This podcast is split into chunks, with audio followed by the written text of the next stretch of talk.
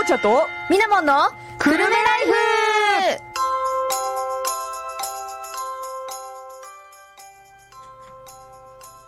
4月26日時刻は2時を過ぎました。この放送は東京854くるめらから生放送でお送りしています。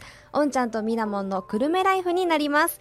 パーソナリティを務めるのはみなもんとはワンちゃんでございます。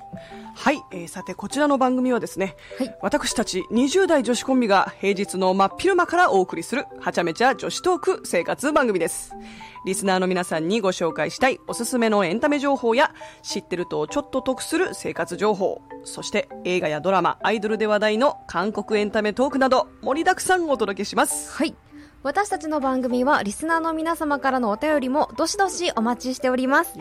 今週のお便りテーマはじゃじゃんアニメ作品。お、綺麗にかぶったね。いい。ねいいね。さてそれ以外でもお何でも OK ですねははいい、普通のお便りもお待ちしておりますはい。えーお便りはですね、メールアドレスですと、854アットマーク東京 854.com、854アットマーク東京 854.com、すべて小文字となります。えー FM プラプラというアプリの方からもメッセージという項目から送っていただけます。えー宛先にくるめライフと書いてもらえますと、私たちにスムーズに届きます。よろしくどうぞ今日ちょっと幸先いいんじゃない？いい感じだね。いい感じですよ。うん。あのね、はい。ちょっとね、最近ね、はい。すごい懐かしいというか、はいはい。まあ、懐かしい話も思い出しつつ、うんうん。まあ、思い出か話というか懐かしい思い出がありつつ、はいはい。久しぶりにね、うん。あのー食べたものがあるんだけど、うん。あの梅梅？うん。久しぶりにね最近梅食べたのよ。梅干しってこと？あそうそうそう梅干し。はいはいはい。あのーうちのお店にさ、うん。いらっしゃるお客さんで、うん。結構常連の方がいらっしゃるんだけど、うん。うんその方がねうちが飲食店やってた時から、うんうん。あの結構来てくださってた人で、はいはい。あのー結構顔出してくださるのよ。ほうほうほう。であの 梅干しの話になってさ。梅干しの話になった？なったの。その 私が小学生の時に、うんその友達のさおばあちゃんが梅干しつけるの好きで、なんかこの自家製の梅干しつけたものをよくはいはい。はいくださったり、うん。あと梅ジュースが作れる梅エキスとかをね、はいはいはい作っはい。氷砂糖につけたりするやつ。そう。それを作ってたの、はいはい。でそれのお裾分けをしてもらってて、うんうん夏はね本当にそれを水で割って、うん。めっちゃ美味しくいただいてたんですよね。って、うん。懐かしいなって話をしてたら、はいはい。その次の週ぐらいに、うん。近所に梅専門店があってそこでよく買うんだけど梅専門店があることにびっくり。それな私もあんまりそういうとこ立ち寄ったことないなって思って。はいはい。でもなんかそこでいつも買うらしいんですよなんかあの自分も梅干し好きでさっていうことで、でなんかあの蜂蜜梅あるじゃないですか。甘いやつ。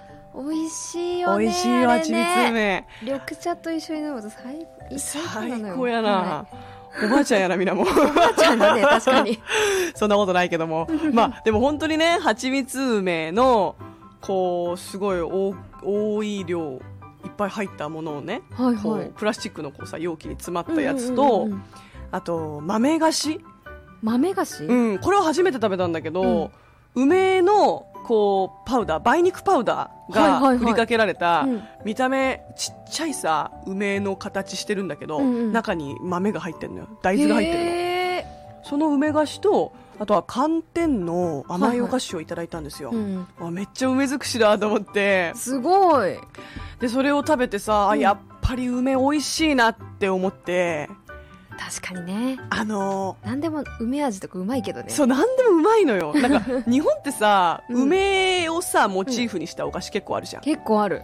あの、まあ、男梅とかもさ、うんうん。有名なんだけどさ、あとはあの小梅ちゃんとかね。はいはいはいはい。小梅ちゃんんって、そう飴飴あれすごいね昔から好きでね、あのちょっとちっちゃいサイズの飴がちょうどいいんだよね。そうそうそう。うん。だからなんだかんだ梅に親しんできたわけなんですけど、うんうんどうですか？みなもんは梅どれぐらい食べるんですか？うん梅ね。うん私カリカリ梅めちゃくちゃ好きで。うんわかる。それもめっちゃ食べてた。あのーうんうん赤いやつ結構酸っぱいんだけど、うんうん。コンビニとかで売ってる青いタイプのやつは、はいはい。ちょっと酸っぱみが少なくてちょっと甘みがあってすごい食べちゃうんだよね。わる。あのカリカリ感がたまらんよね。それな。あの本当にね食べ過ぎなんじゃねえのっていうぐらい、うんうん。口が酸っぱくなるぐらい食べてた記憶ある、あれがうまいのよ、うん。しかも梅といえばさ、やっぱそのクエン酸が豊富だからさ、はいはい。あのよくお弁当とかでうん。買うとさ、ご飯の真ん中に梅干し乗っけてあるとはいかさ、はい日の丸弁当みたいな感じで、うん、ね、日の丸弁当みたいな、なね、であれってさ、うん。なんで梅干し乗ってるんだろうってさ、うん。あの考えたことある？気になるねそうあれね。なんであの真ん中にままあそれは日の丸イメージしたいんだろうけど。いや違うの。あれねちゃんとね理由があったの。うん。あのー夏場とか特にそうなんだけど、はいはい、お弁当傷みやすいじゃん、うんうんうん。食べ物もそうなんだけどさ、で食べ物が傷まないように置いてるのよ梅干しって。ほー。あのクエン酸と、ま、塩分が豊富じゃないですか、はいはいはい。だからそれのおかげでお弁当が傷まない。長持ちするっていう。ほうほうほうほう、うんうんうん。殺菌作用的な？そうそうそう殺菌作用ですねいわゆる、うん。だから梅干しって本当にうん。美味しいだけじゃなくて、うん。まあ、夏はねこれからうん。暑くなってくるじゃないですか。はいはい。今年もちょっとね暑さ心配にならない？そうだね。もうすでに今週はうん。ちょっとなんかね割とこう涼しめあ涼しめ。涼しめっていうかうん。寒め？まあ寒めだよね。って聞いてたんだけどはいはい。まあでもまあね5月もあっという間ですし、もううん25度超えはまあ当たり前に来るわけじゃないですか、先週ものすごく暑かったもんね。暑かった。私半袖でいたし、うん。本当になんて言うんだろうな。もう4月の時点で25度いっちゃったもんだから、うんうん。でもえこれ夏はいやもっとやばいんだろうな今年も、うん。みたいな予感はもうしてるのよ。でねやっぱ夏って水分補給と、まあ、あとは塩分補給しないと。そうですね。熱中症心配になりますから、うん今年の夏も私たち口酸っぱく言いますよね。ラあのラジオでね。確かにね、うん。今日も水分補給して、しっかり頑張りましょう頑張りましょうね。ちゃんとみんな飲んでるっつって。一気に飲んじゃダメだよ、うんうん。ちょっとずつ飲むんだよ。って、毎年ね、うん。8月はその月間なんかねそう。水分補給習慣なんじゃないかみたいな。いやもう夏はそうよ。みたいうん、だってもうしょうがないもん。もうあまりに暑いしなんだかんだ水飲み忘れちゃう人もいるかもしれないから、あとお年寄りの方にも気をつけてほしいよね、うん。気づいたら水分補給してないとかねよくありますし。この間暑かった時すごい熱中症患者がもう出てるっていう、もう出てたんだ、うん、テレビでやってたね、はあでも納得する、うん。あのうちのお店もさ、うん。夏場さ本当にこもりやすいの。暑さが、うんうんうんうん。でもうね中の冷蔵庫がうちの冷蔵庫あのオープン冷蔵庫なんだけど、はいはいはい。あの蓋がないのよねうんうんうん。であのシート薄いシートみたいなのはこうかぶせられるんだけど、はいはい。基本的に蓋がないからもうねすぐ上がっちゃうの。冷蔵庫の温あー。なるほど度、ね、うん、基本5度で維持維持したいんだけど、うんうんこの前の25度行った時にもうすでに10度超えちゃってさ、うんうん。えー、これまた今年も夏やばいなーっていうねそうだね。嫌な予感がしている、うん。うん。電気代も高いからね今ね。いやもうね本当それそれを本当にマジで忘れたい。高いよね、うん高すぎる高すぎる。ガスも高いし。去年とマジ比べ物になんないからね、うん。この電気代ね。うん。冬やばかった冬よ。びっくりした。びっくりしたよみんな。え一人暮らしなのにこんなに？みたいな、うんうん。あ私じゃないけどね。あの、まあ、言ってた友達が、うんうん。そうね。はい。ということでうん。今年もねしっかりはい。水分補給の話に戻ればいいのかな？戻ればいいのかな？まあそんなことでねちょっと懐かしい梅干しのね、そのよく食べてた話とはい。まあ梅をね皆さんいっぱい食べていきましょうっていう話なんです。そうだね。一石二鳥ということで。そうですそうです、さてこの辺で一旦 CM 挟んでから次のコーナーに参りましょうか。はい。はい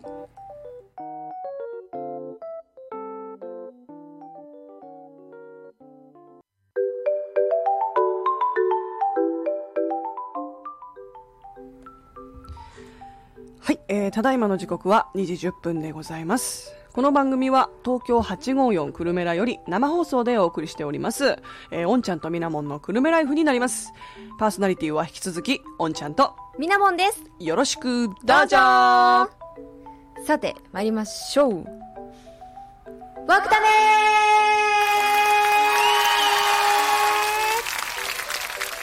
ですはい、こちらのコーナーはエンターテインメント業に関わらせていただいている私たちが映画やドラマ、漫画や本などお気に入りのものから最新作のものまでいろんな作品についてトークしていくコーナーです。はい、今週のお便りテーマ、はい。アニメ作品ということで、まあアニメのね、うん。国ですから日本はそうですね。世界に誇るジャパニメーションですいっぱいありすぎて。ありすぎだよね、うん本当最近さ、うんもう本当に面白いアニメもさいろいろ始まっそうて、ね。私結構最近アニメから実は離れてたのうんうんうん。なんだかんだあんま見れてなくて見れてないね、私も。どっちかというとそのドラマの方を見ちゃってさ、はいはいはい。映画も見ちゃってたりみたいな、でなんかこうアニメってやっぱいいところはさ、うん。30分単位でサクサク終わってくはいれるところじゃん、はいはいはいでもなんだかんだ見てないなと思って、うんうんうん。忙しいとか言いながらアニメなんで見れてないんだろうって思ってさ、うんうん。でも最近その自分が好きな原作の漫画がアニメになることがめっちゃ多くて、はい。はいはい。それでやっと最近また見始めましたよ。お。おまあおんちゃんは来週のターンなんでね。そうだね。あのそれで、うん。はいご紹介します、本日は私がご紹介ということで、なんでしょう。ん、もう数あるううんアニメ作品の中から何を選ぼうかなと思って、うん。まあ、映画で絞ってお。いろいろ見てたんですけれどいいもですね。私この映画をこう告知とかであんまり見たことがなくてうん。ちょっと気になって見てみた作品なんですけれどもはい。私が選んだのは「岬の迷いが」っていううん。アニメなんですけれども、聞いたことはあるかも、うん。見てはないんだけどね、私もこれ本当に児童文学から来てる作品なのであそうなんだ、うん、大人も見やすいし子供も見やすい作品。へえ。あ今調べてみたけどさ、あのとても画質というかこのうん。絵柄も素敵ね、そう。柔らかい感じ。柔らかい感じで、うんうんうん。こちらのね岬の迷いがはですね。柏柏ゆ幸子さんによるあの日本文学が原作のアニメーション映画でして、うん。本作は東日本大震災のうん。支援の一環として東北を舞台に作られたアニメーションなんですけれどもそうなんだね。はい。あのその魅力を伝えるためにフジテレビの企画で「ずっと応援プロジェクト」というのがありまして、うんうん。まあ、2021年の時かな、うんあー10年経ったはい、今うんずっと応援していきましょうというあの企画で作成され、制作されたうん。アニメ映画だったんですけれども、うん。公開は2021年の8月27日でしたね。はい。はい。配給はアニプレックスなんですね、はあ。うんうん、めっちゃ豪華じゃないですか。そうなんですよ。アニプレックス。アニプレックスなんです。だからやっぱね絵がやっぱ綺麗。だよね、うん。アニプレックス作品にはねうん。大変お世話になってますね、本当にね綺麗だったでこちらのあの作品は岬の岬にある古民家でそれぞれに事情を抱えた17歳と8歳の少女たちとあのおばあちゃんが共に暮らしあの周囲と交流していく様を鮮やかな海と自然を背景に描いている作品でうんうん。テレビアニメの「のんのん日和」あ見てましたよ、はい、の、えー、と川面信也さんが監督を務めておりまして吉田玲子さんが、えー、と脚本を務めている作品になります。るほど。のんのん日和はい、な。の懐かちょっとほんわかしたうんうんうん。映画なんですね、これ。はい、本当そうですね、で、ストーリーはですね、ある事情で家を出てきた17歳の、17歳のゆいと、両親を事故で亡くしたショックで声を失った8歳の日和。居場所を失った2人は不思議なおばあちゃん、キワさんと出会い、海を見下ろす岬に立つ古民家、迷いがに住むことになります。成り行きでキワさんについてきてしまった2人だったが訪れた人をもてなす伝説の家迷いが。ここに2人で住むことになるんです。これ3人で住むことになるんですけれどもはい。あのキワさんのぬくもりに触れてそれぞれ傷ついた心は次第に解きほぐれていきます。うん。そんな中キワさんのもとに不思議っとと呼ばれる妖怪たちが訪ねてくるんですね。あらファンタジーだね、そうなの。うん。キワさんと不思議な、えっと不思議っとと共にですねうん。人々の悲しみを食べてどんどん大きくなっていくアガメという妖怪がいるんですけれども、うん。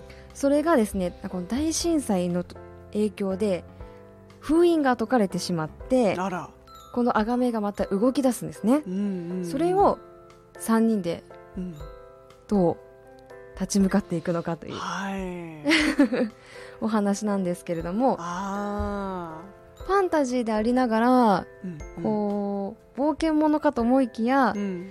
こう最後はそれぞれの過去を乗り越えて大切な居場所を守るために生きていくというか、っていうある意話なんですけれ味ども、うん、そうだね。震災を元にしてるから、ん。ある意味ノンフィクションでもあるよね。そうなの。うんうんフィクションもなんかねうん。うん全部がいい感じにまとまってる作品。あ 素晴らしい、うん、でこの作品の面白かった点がですね、はいはい。この不思議とたちですね、うんうんうんえっと東北をメインとした作品なので、うん。うんえっと宮城とかはいはい。青森だったりとか、うん。えっと岩手うん。の妖怪たちがいっぱい出てくるんです。あその土地にちなんだ妖怪？ちなんだとちあなんだカッーパだったりとかはいはいはい。あとは座敷わらしだったりとか、うんうんうんうん。まああとはもうお地蔵さんが動いてたりとかその土地のお地蔵さんたちがここのあのあが赤目赤目に、うんうん。赤目をたあの倒すために集まってくれたりするんですよ。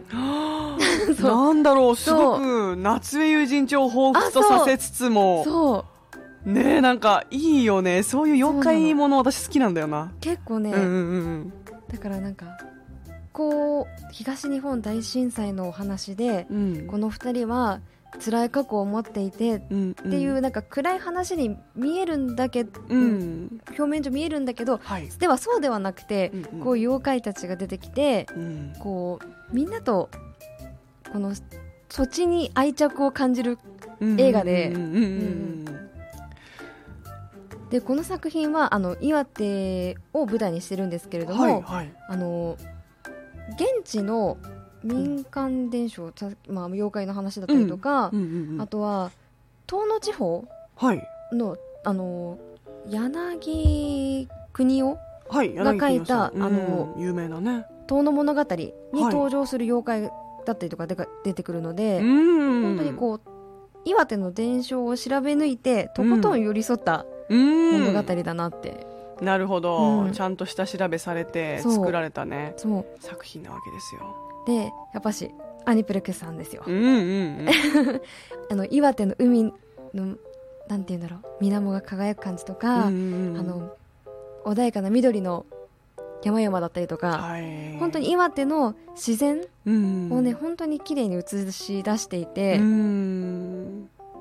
え絵的にもすごい素敵な作品、ああうん、やっぱさそういうアニメ作品をさ、うん。見てあ日本の自然って本当素晴らしいなって言って海外の人がねこう、うん。日本に興味持ってくれるきっかけにもすごいなってるからさやっぱ素敵だよねアニメのね、うん。表現法と力というのは。本当に綺麗だなと思いました。はでねえっ、とこの作品でい、うんうん。まあえっと、ももトラブルを抱えた2人が、うんうん。まあ、メインで出てくるんですけれども、うんなんだろうな。なんでこう自分ばっかりこんな目に遭うんだろうん、っていうんもともとこの2人は気持ちが強くてう、ん。すなんまあ、生きててうん。全てを投げ出したくなるような時とか、うん。まあ、トラウマを抱えている時もあると思うんですけれども、はいはい、うん。それは自分一人ではないんだなっていうのを、うん。教えてくれる作品であって、うん。その2人がだんだんこの自分のトラウマをうん。超えていく姿。うん。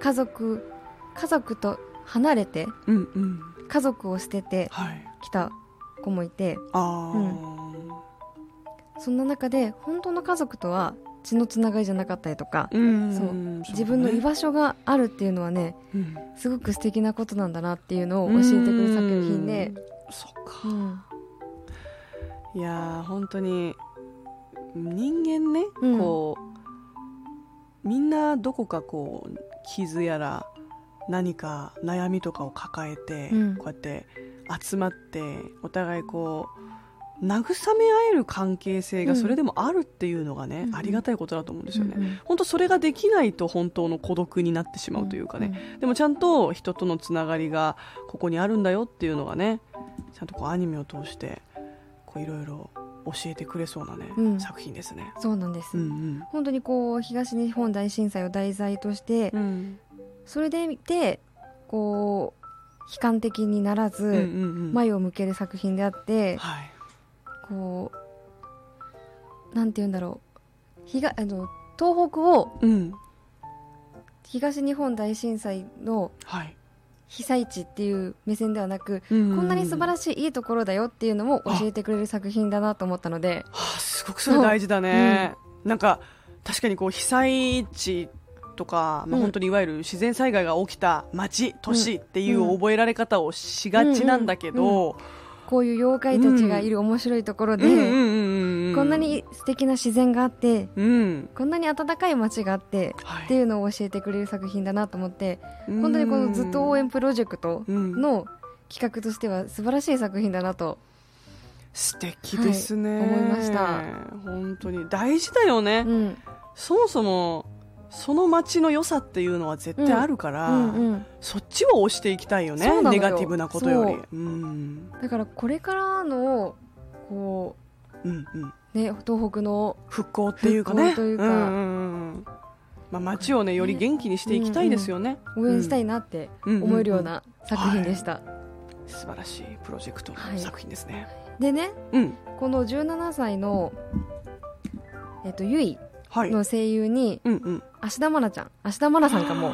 芦田愛菜さん だね。芦田愛菜さんがそうよ。されておりまして、うんうんうん。まあ、これは東北の作品ということで、うん。サンドイッチマンのお二方も声優に参加しておりまえすので。豪華じゃない、はぜひ探してみてください。見たいな、うん。サンドイッチマン大好きだから。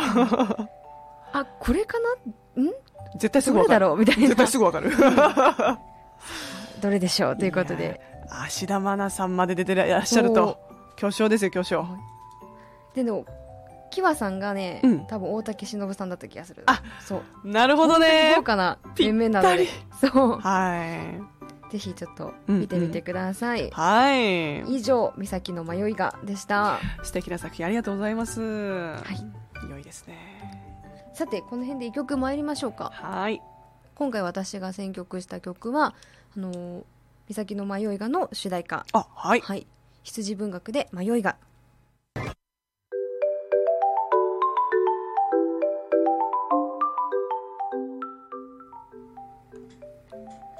ただいまお送りした曲は羊文学で迷いがでした。時刻は2時28分を回ったところです。この番組は東京854久留米らから生放送でお届けしております。おんちゃんとみなもんの久留米ライフ。パーソナリティはみなもんと。オンちゃんでお届けします。イエイイエイ。いや。さて次のコーナーに参りましょう。いや。みなもんの部屋さてこのコーナーはですね日々のスキンケアからちょっとしたプチテクニック最新コスメから最新ファッションなどなどなど知って得する流行情報をお届けしていくコーナーです。はい。さて今回はですね何でしょうか？ゴールデンウィーク特集うん。第2弾ということで 今週はですねイベント情報をお届けしたいと思いまイすエーイ待ってました。先週さ、うん。紹介してくれたさ、はいあのーネモフィラが見れるさ、ね、ネモフィラ畑と、うん。まあ、あとは、えっ、と、藤の花が見れるところと、はい。あとはね、秩父のね、はい。芝芝桜、いろいろご紹介いただいたんですけど、その途中でいただいたはい。お便りね、はい。あの、今絶賛、ネモフィラ畑に来てますってやつ、はい。すごい良かったですね。ねグッドタイミング。ね、あの、みなもんのお母さんお父さんありがとうございました。軽率にネタバレしていくスタイル。いそうや、笑っちゃって。あの、そう、ミラモンに休憩中にさ、うんこれ見てくださいよって。うちの親なんですっていう。そうだったのねっていう。言ってたっぽいっすうん送ってたっぽいっすいや、微笑ましいね、お便りでした、本当に。ありがとうございます、本ありがとうござい当。ます、はい。うんさてうん。今回はイベント情報ということで Yes えっとですねはいはい。3つ？3つご用意いたしました3つ。はいベストま3。ずそうベスト3私のベスト3私が行きたいベスト3、OK。one、two、three だね。 one two three です。うん。まず1つ目はですねミッケ。ミッケ。お台場あの絵本。あ、知ってる知ってる。なんか今ミッケってどっかで聞いたなって思った。あの大きい絵本でしょ？そう。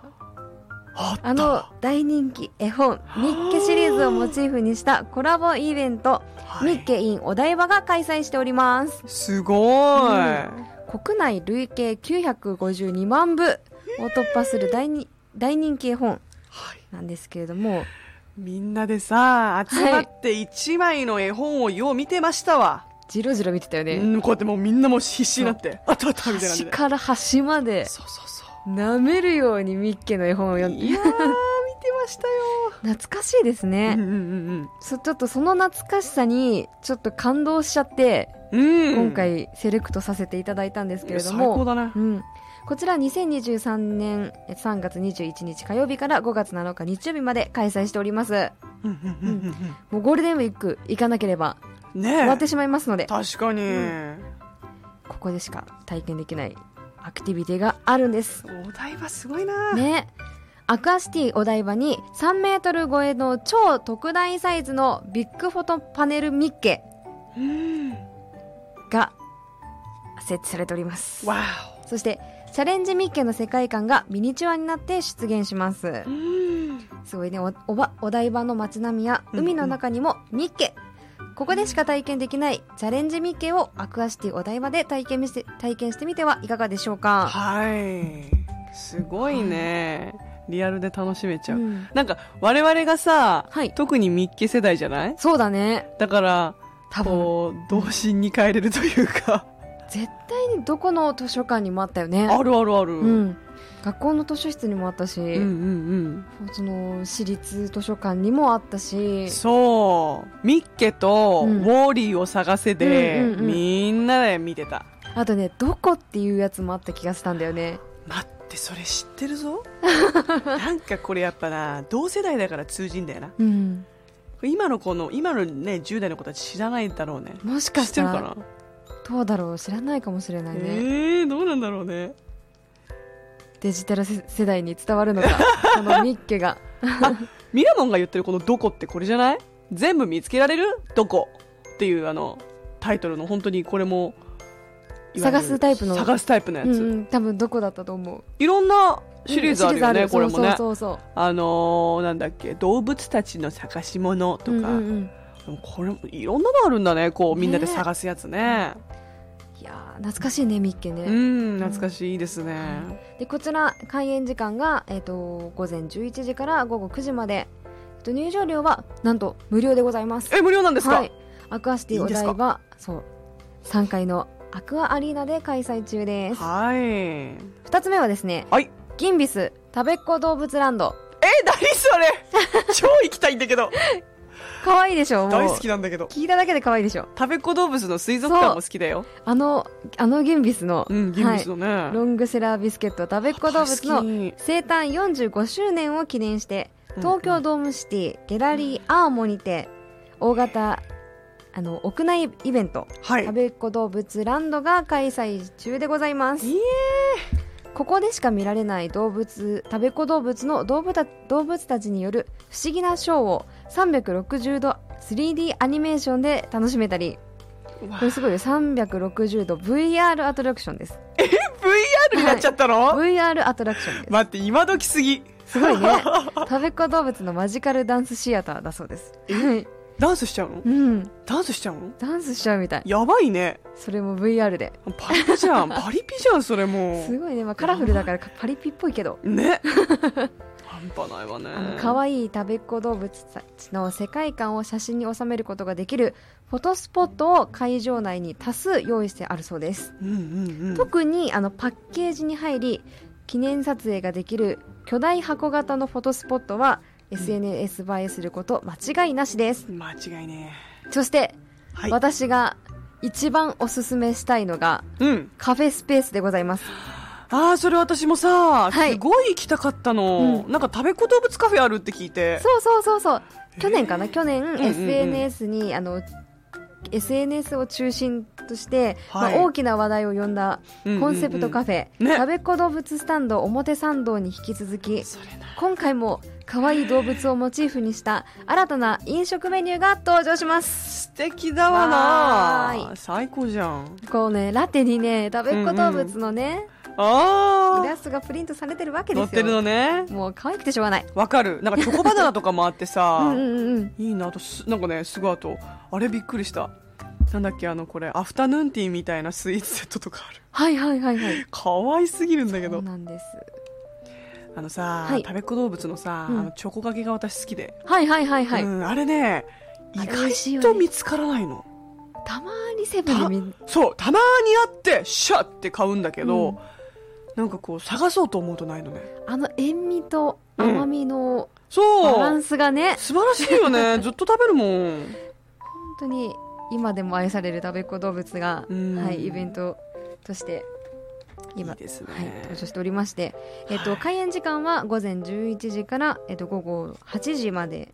最終入場時間は、えっと午後7時になっております。はい。でこちらですね1時間1枠の入れ替え制になっておりますので予約必須なんですけれども、はいはい。チケットの購入はローソンミニストップ店内にあるロッピーにて購入できます。あはい。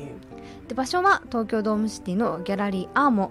入場料は小学生以下は無料なんですが、えっと、中高生以下、えっと、中高生が500円。大人が大学生以上で800円となっております。はい、ぜひこのタこのタイミングで、うん。はい、行ってみてはいかがでしょうか。いいですね。そして最後。最後。サンシャイン水族館。サンシャイン水族館ドクドクドクドクドクドクドクドクドク店ですあよくやってたよね、はい毒店みたいなの、なんか毒めっちゃ増えたなそうまあ略して猛毒店なんですけれどもああそうなんだリミックスリミックス今回リミックスパネはい戻ってきましたねこちらはですね、えっと、サンシャイン水族館特別展10周年を記念して、シリーズ累計来場者数40万人の大ヒット特別展、猛毒展がリニューアルして戻ってきました。わあなんかこう言ったらあれだけどみんな結構毒とかマニアックなもの好きなんだねね。毒を持ってるけあの動物って、うんカラフルで可愛いんですよね。あでも確かにそう。キノコもそうだけどそうそうそうそうなんか過激でうん。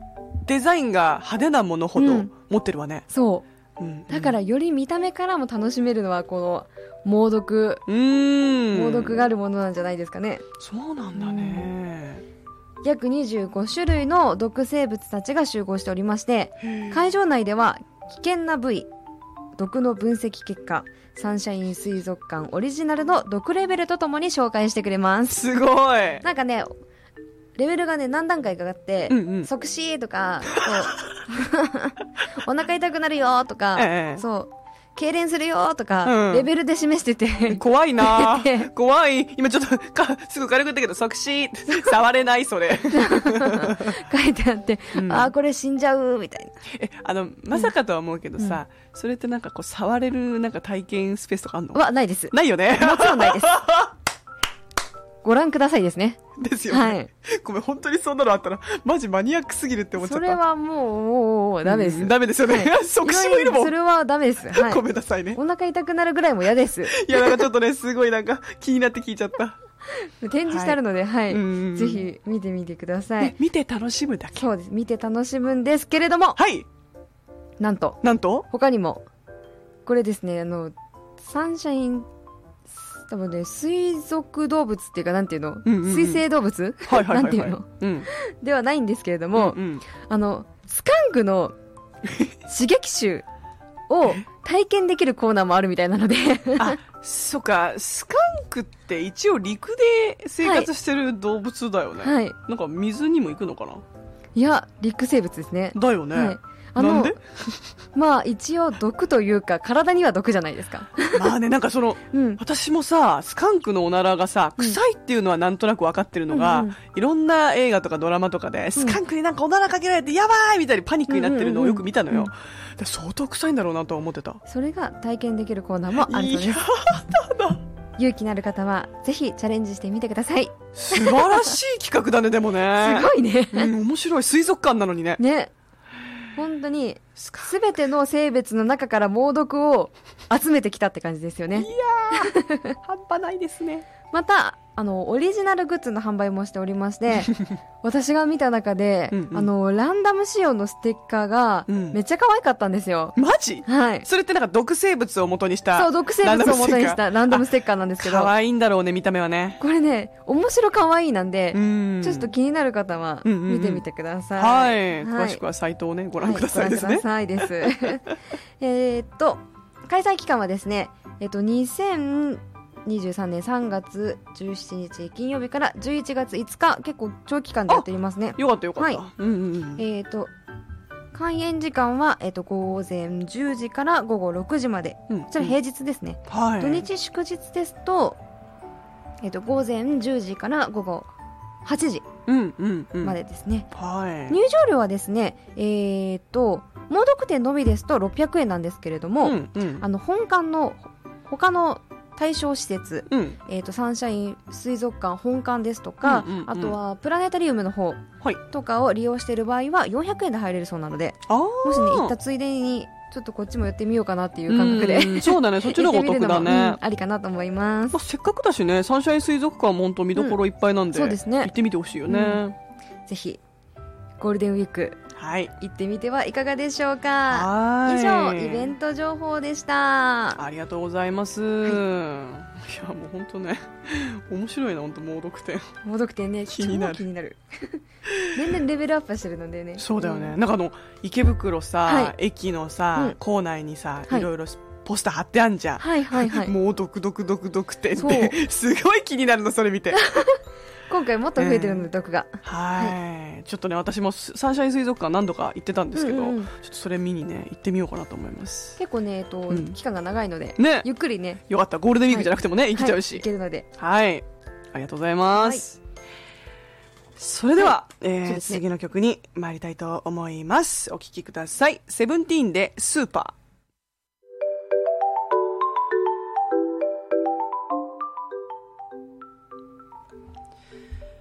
はい、えーただいまお送りしました曲は、セブンティーンでスーパーでした。ただいまの時間は2時46分、よ24、え ?2 時46分 でございます。はい。6分って言っちゃったね。はい。6分。6分です。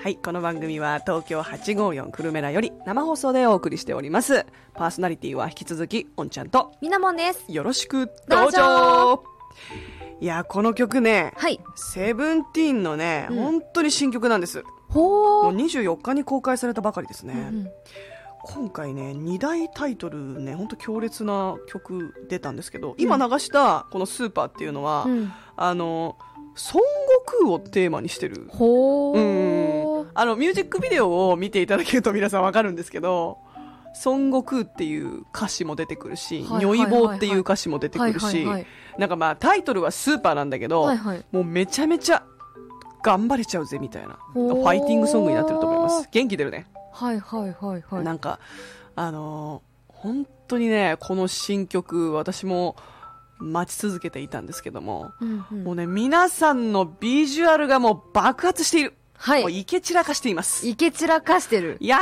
ー、推したちのこのイケ散らかしている姿、最高ですね。いけ散らかしてる。初めて聞きましたあ、わ。本当ですか、うんよく使うんですよ。いけなんか散らかしてる。あの、イケメンがちょっと散らかっちゃってるっていうんですかね。まあ本当に、片付けて。うん、ごめん。でもこれ片付けちゃダメだもん。うん、うん、片付けちゃダメだもん。片付けてもらってそうそう片付けずに、はいほら、世界中にね、こう、放出しないといけないからね。おなるほどうんそうそうそう。ばらまいていかないと。ばらまいていきましょう。あっという間にお別れのお時間になってしまいましたが、はい今週もあっという間でしたね。イエス。えっと、らえっと、来週のお便りテーマをここでご紹介させていただきます。お願いします来週のお便りテーマはアニメ作品となっております。はい。はい。で、えー、アニメ作品、まあ、ジャンルは何でも大丈夫です。えー、本日の生放送やこれまでの放送を聞き逃してしまってもう一度聞きたいという方々、えー、配信アプリ、スタンド FM と、ポッドキャストの方にアーカイブの方アップしております。番組名は、おんちゃんとみなもんのくるむライフで検索してください。それではね、また来週は収録放送にはいなりますので、い皆様、お楽しみに。はい。以上、パーソナリティはみなもんと、おんちゃんでございました。また来週バイバイ。